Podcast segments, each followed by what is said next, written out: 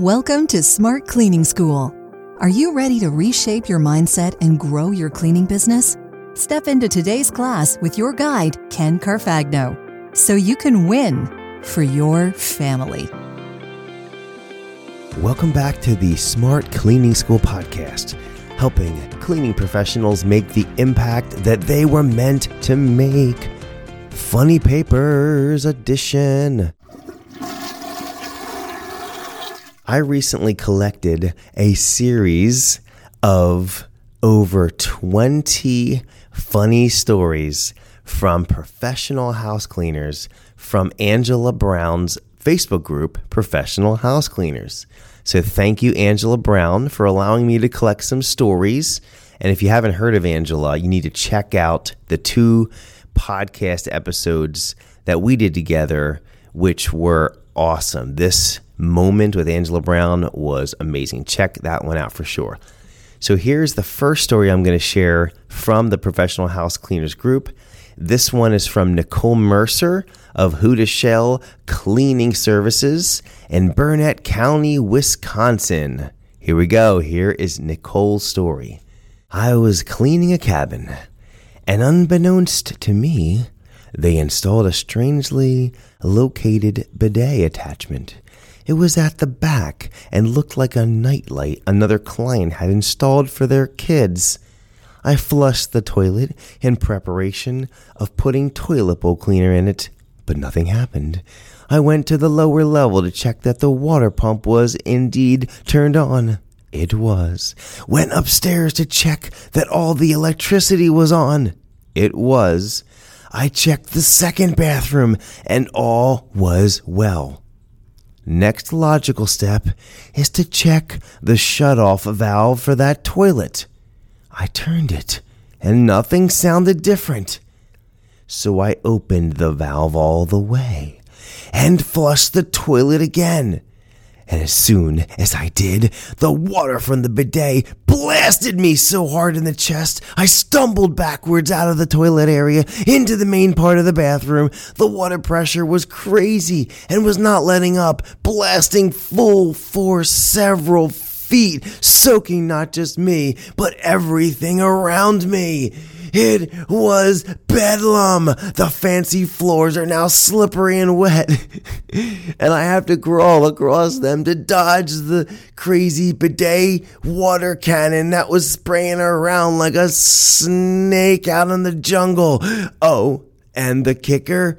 My mother was visiting from out of state you know, the mother who started the cleaning business I took over and expanded when she retired.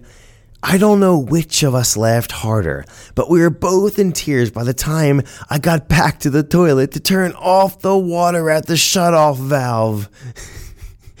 Can you guys all just picture her crawling her way, the snake spitting violent bidet, 200 pounds of pressure water at her all over the bathroom? She's just crawling, trying to reach for it. Just a little bit more, just a little bit more.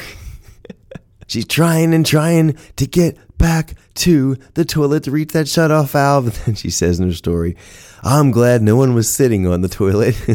Could you imagine that? They'd be blowing out the roof. They'd have a hole in their butt bigger than they already have. Oh, that's terrible. The pressure from the water left red welts across my clothed upper body.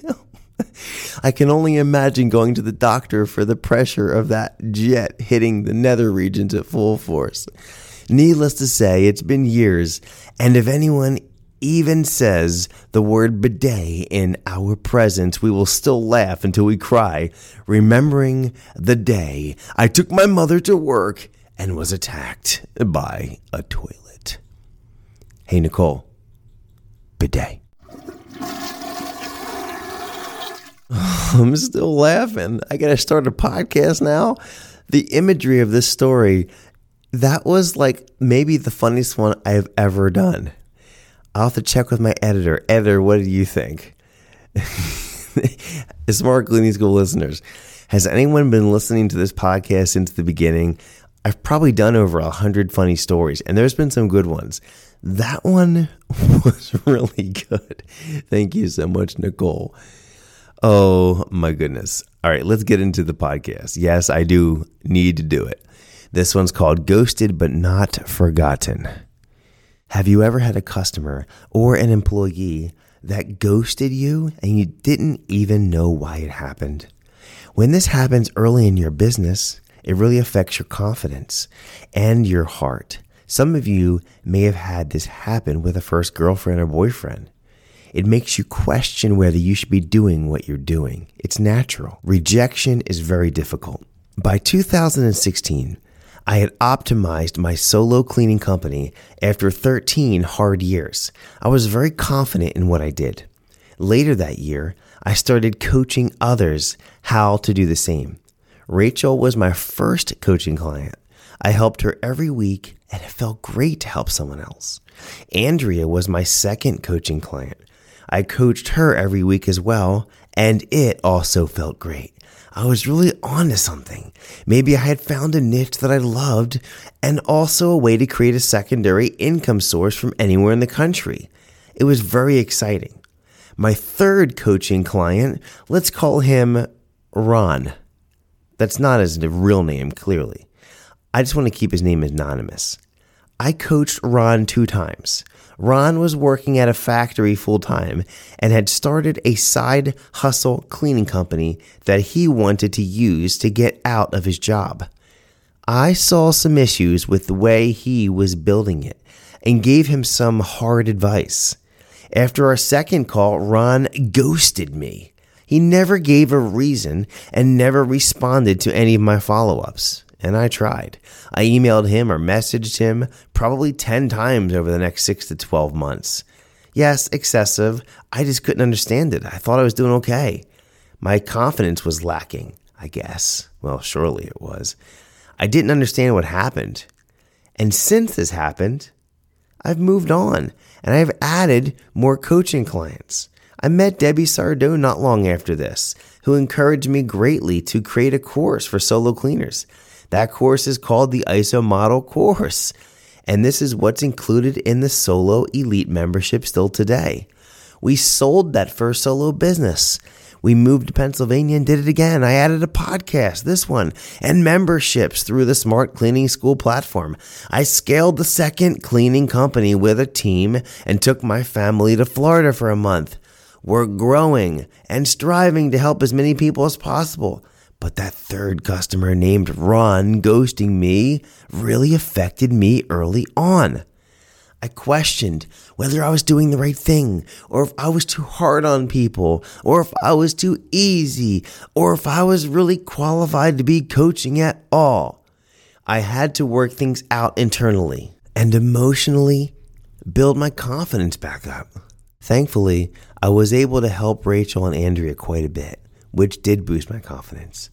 The infamous ghosting happened in March 2017. About a month ago, I decided that I wanted to reach out to every former customer I've had in the coaching business and anything related to the Smart Cleaning School memberships. I just sent a simple email checking in with everyone and thanking them for their trust in me and wanting to see how they were doing in their life, their families, their business and I sent an email to Ron as well. It was the first contact or follow up I had done with him in probably four to five years. A month later, I got a free coaching call set up on my calendar.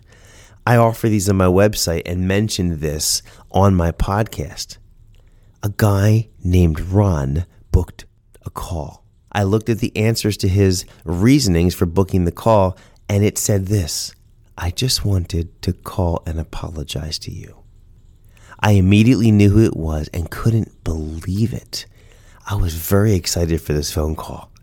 We did the call a few days later. It lasted 10 minutes. Here's what he told me You helped me out about six years ago, and then I totally didn't return any of your calls or emails. Recently, I was talking to my therapist and told her about this situation.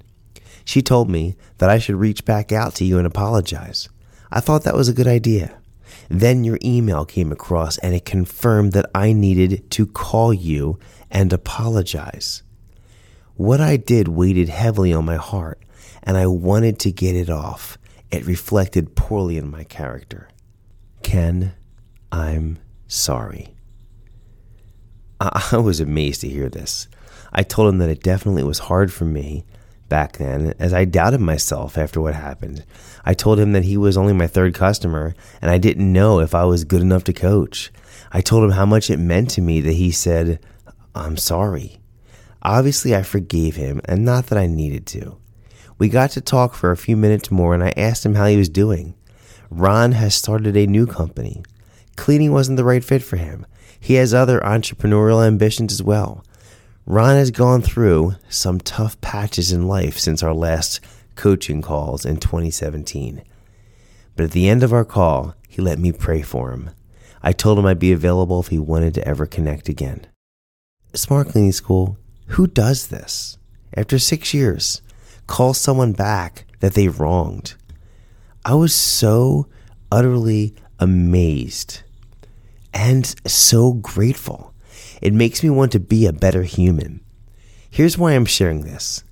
You will have people that apply to work for you or work for you for a year and then totally disappear off the planet.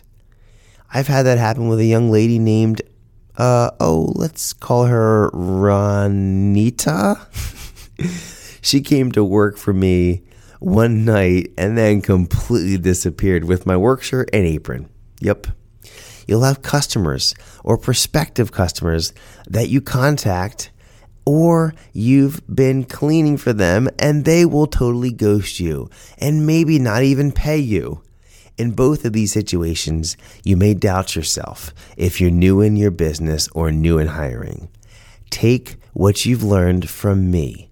Don't doubt yourself. Build your confidence and keep moving forward. There is an expression I learned in Amway that helped me a ton. Some will, some won't. So what? Somewhere, six will. In the Amway business, six really productive IBOs on your team would produce a life of freedom called Diamond. The mindset was you're going to go through a lot of turning over of the rocks to find six diamonds. Is it worth it? You might go through a thousand to find the six. Is it worth it? Are you willing to persistently and consistently go through the effort to find the right ones? Is it worth it? I was willing, I was willing, I was willing, and recognized that Ron wasn't one of the six or the 20 or the 50 that I might have in my personal goal in coaching. So I moved on without Ron and turned over other rocks. So if you've been ghosted in any aspect of your life, relationships, business, just keep moving forward and pray for the people that have offended you. Don't let offense turn into bitterness. Bitterness is a root, an evil root that turns into all kinds of wrath and malice and bad things in your life. Let it go and move on. I have not done an episode like this before, and I hope it really helps. I pray that you have a Ron in your life that one day will come back and apologize to you as well.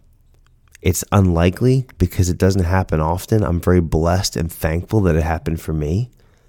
But I'll say if you've been offended or hurt or ghosted and you just want some advice or someone to talk to, feel free to book a free coaching call with me on the Smart Cleaning School website at www.smartcleaningschool.com. Make sure to check out the many free and paid resources available on the website as well. I look forward to helping you overcome this as I did. Have an amazing week. Thank you for listening to Smart Cleaning School. Class is dismissed.